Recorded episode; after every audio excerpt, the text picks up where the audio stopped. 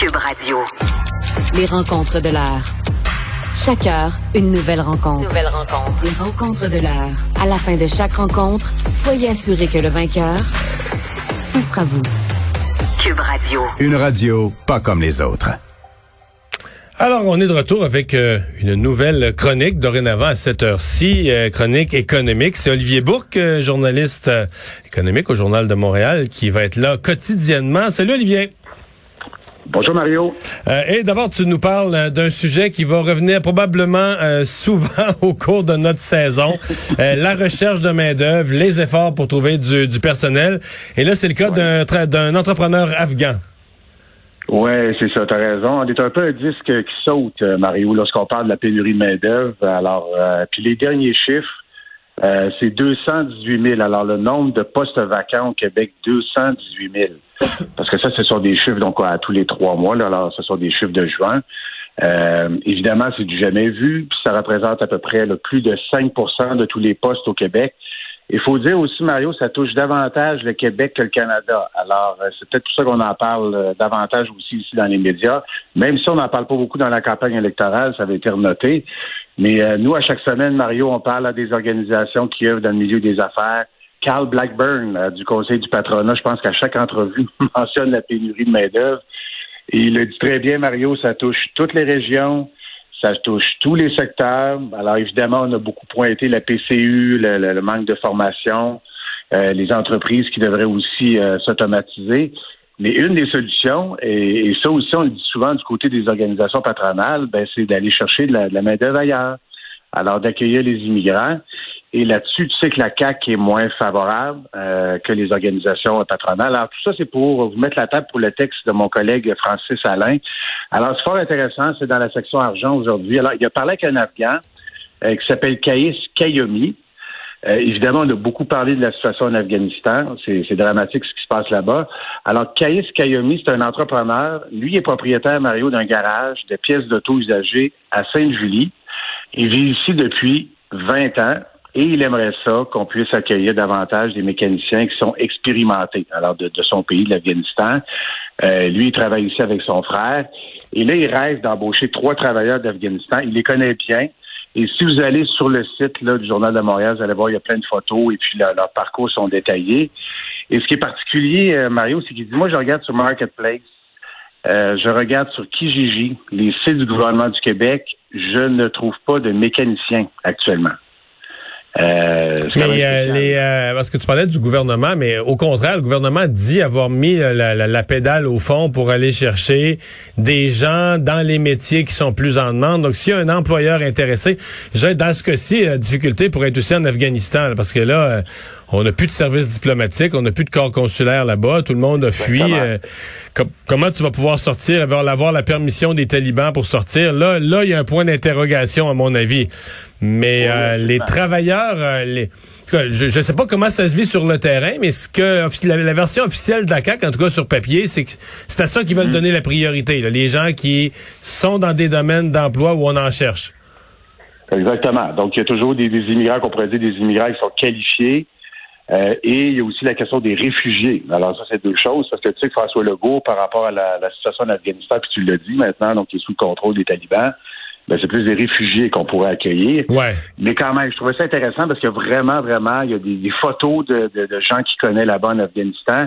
Et il dit, Mario, qu'actuellement, il manque tellement de mécaniciens qu'il y a des entreprises ou des garages euh, qui sont prêts à donner des 3 000, 5 000 dollars à celui qui va réussir à dénicher des mécaniciens. Donc lui, il les ferait venir au, il les ferait venir au Québec, puis il, les embauche la première journée. là. Oui. C'est aussi clair que ça, là. certain. Ah Oui, oui, c'est aussi clair que ça. Évidemment, il y a la barrière de la langue, mais bon, il rappelle que le français, ça peut s'apprendre, les programmes de francisation. Alors, quand même intéressant de lire ça dans le journal. Euh, Olivier, euh, statistique euh, tout aussi intéressante concernant le prix. En fait, euh, pas le prix, mais les ventes de maisons à Montréal. On se rend compte qu'il s'en vend moins. Est-ce que c'est finalement le- le- le- le- la fin de cette folie immobilière qu'on connaît depuis le début de la pandémie? Oui, ben c'est ça justement que j'allais vous dire, parce que le marché immobilier, vous savez, vous savez à quel point ça a été complètement fou lors des derniers mois. Et soyons honnêtes, c'était quand même étonnant de voir ça, là, mais c'est pas juste ça qui nous a étonnés durant la pandémie, les espèces de, de mouvements de consommation qu'on a vus. Alors, ce que je vous donne, ce sont les données pour le mois d'août passé. Alors, le mois d'août 2021, comparativement au mois d'août pandémique, là, le mois d'août 2020, quand même un recul. C'est un recul important, je vous dirais. Donc, c'est pour la grande région de Montréal de 30% euh, du nombre de maisons qui ont été vendues. Donc, on revient euh, actuellement donc au niveau euh, pré-pandémique. Mais en même temps, vous allez voir, c'est ça qui est particulier, c'est que le nombre d'inscriptions qui était déjà très, très bas, c'est ça le problème, on l'a dit, le lors des derniers mois, c'est qu'il n'y a pas assez de maisons qui sont affichées, bien, ça diminue également. Alors, 70% de diminution, le nombre d'inscriptions hmm. par rapport au mois d'août 2020. Alors là, les deux baissent en même temps. Ouais. Pas, ça sonne pas baisse de prix, là. Non, c'est ça, exactement. Vous avez tout à fait compris. C'est le prix des propriétés reste élevé. Et euh, ça continue même d'augmenter. Évidemment, c'est pas la même situation que la, surchauffe, hein, donc ailleurs à Toronto ou à Vancouver. Mais du côté de l'Association professionnelle des courtiers d'immobilier du Québec, puis on, s'attendait à ça, c'est que le prix est en train de rebuter énormément. Ça bloque des acheteurs.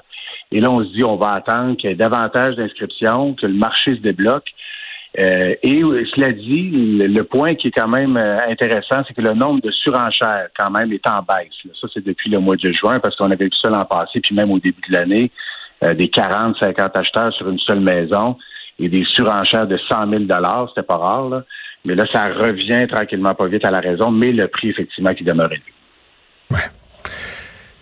Si euh, Léla Fernandez, euh, la joueuse de tennis, je sais que tu aimes le tennis, si elle était une action, sa valeur serait à la hausse. Sa valeur serait à la hausse, effectivement, Mario. D'ailleurs, elle joue actuellement, elle a gagné le premier set, donc euh, sur Arthur H à New York. Alors, elle serait peut-être pas un blue chip, Mario. tu sais que c'est des actions sûres. Elle serait plus une action inscrite au Nasdaq. Ouais, croissance. c'est ça. Elle serait à bourse de croissance, effectivement. Ou elle serait peut-être au Nasdaq parce que là, sa valeur est beaucoup plus élevée.